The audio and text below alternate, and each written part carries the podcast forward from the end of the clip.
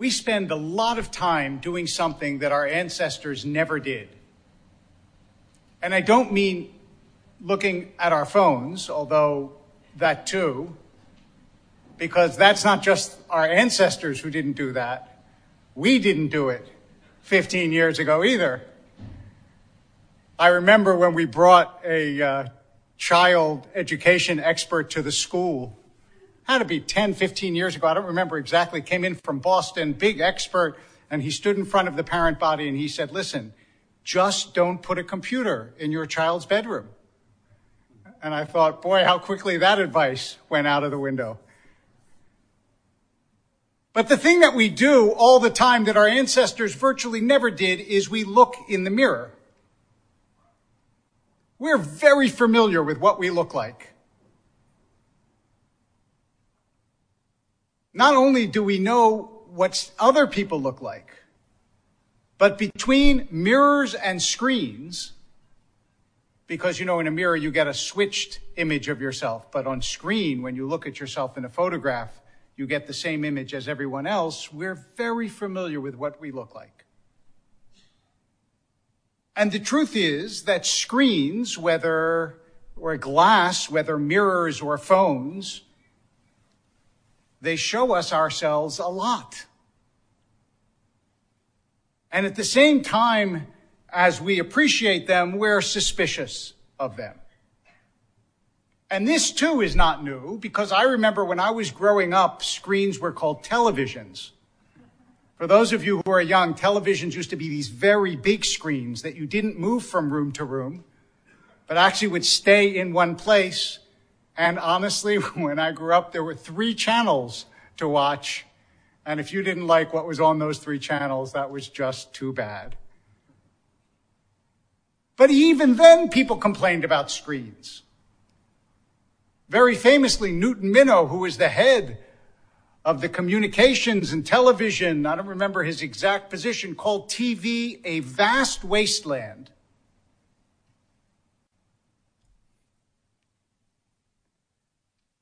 And I bring all these screens and mirrors up because there's another kind of glass that actually has a very important part to play in Judaism and Jewish history, which in some ways is the opposite of screens and mirrors, and those are windows.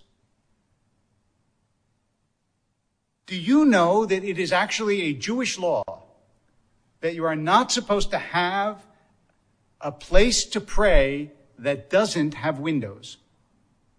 We barely cover that law, although we do. But it doesn't say in the Talmud why you have to have windows. It just says that you do, that you do. So I want to give you three reasons. The third one is the one that I really want to get to. The first is just remember it was the ancient world. You didn't have electric lights. If you didn't have windows, there was no way to see each other. The second is because as you pray, you ought to be able to appreciate the beauty of the world that God has given you. And so looking out into the world is really important. But here's the third. And in order to get to this, I want to talk about tomorrow night. Because tomorrow night is Hanukkah. And on Hanukkah, I don't have to tell you. You light a Chanukiah, and why do you light a Chanukiah? To celebrate the miracle. What's the miracle? I hope you will forgive me when I say it's a pretty small miracle.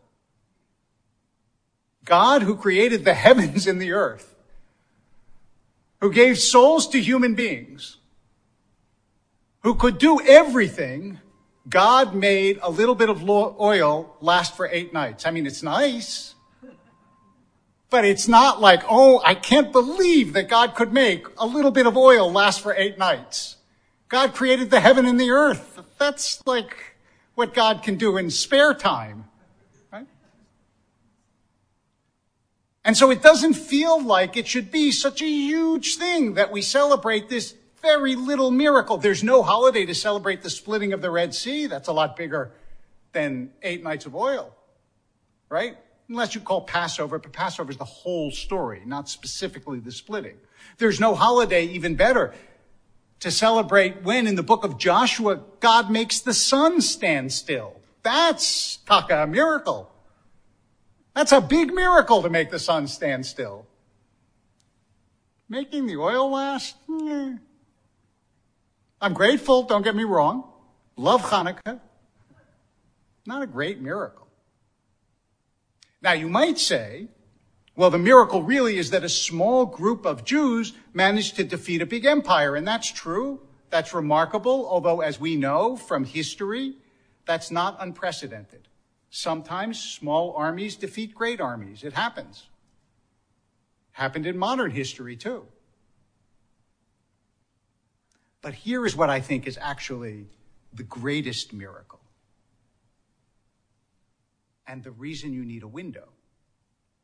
When you light the Chanukiah, it's Pirsume Nisa. You're advertising the miracle. And what? When someone, let's say they know nothing about Judaism, when they see a Chanukiah, what do they know? That somebody is celebrating that holiday. Now, we're talking about events that happened 2,300 years ago, more. And we're still lighting the Chanukiah. That's amazing. Why do you have windows in a sanctuary? Because we read this morning of things that happened more than 3,300 years ago. And we're still reading about them and still praying. That's a miracle. When you think about everything that has been done to the Jewish people to ensure that we couldn't pray and couldn't light a Chanukiah and couldn't be here, that really is a much bigger miracle than oil lasting eight nights. I was recently sent a book. People send me a lot of books. I don't get to read all the books, unfortunately, that people send me, but people send me a lot of books and then I buy my own and they accumulate and I get buried under books. But I was sent a book that was written recently about what happened between 1918 and 1921 in the Ukraine before the Holocaust. How over 100,000 Jews were killed, beaten, tortured, abused in all sorts of horrible ways, over 100,000 Jews. And this is a tiny little slice of Jewish history from before the catastrophe. And when you read this, you think, I would not be surprised if after that all the Jews of the Ukraine said, eh, enough with this already. Let's forget it. Who needs to light a Chanukiah in the window if this is what happens? But as you know, that's not what they did. That's not what they did. You need a window to testify to the miracle of the Jewish people. And that's what you do when you light a Chanukiah. And that's why everyone has to be able to see it. You may or may not know that if you're over 20 amah, which is the same height as a sukkah, you can't light the Chanukiah. You're supposed to light it below that because people are supposed to see it. Sorry for those of you who live in the high rise. I don't know what to tell you, except make sure there's one in the lobby too. Because people have to see inside.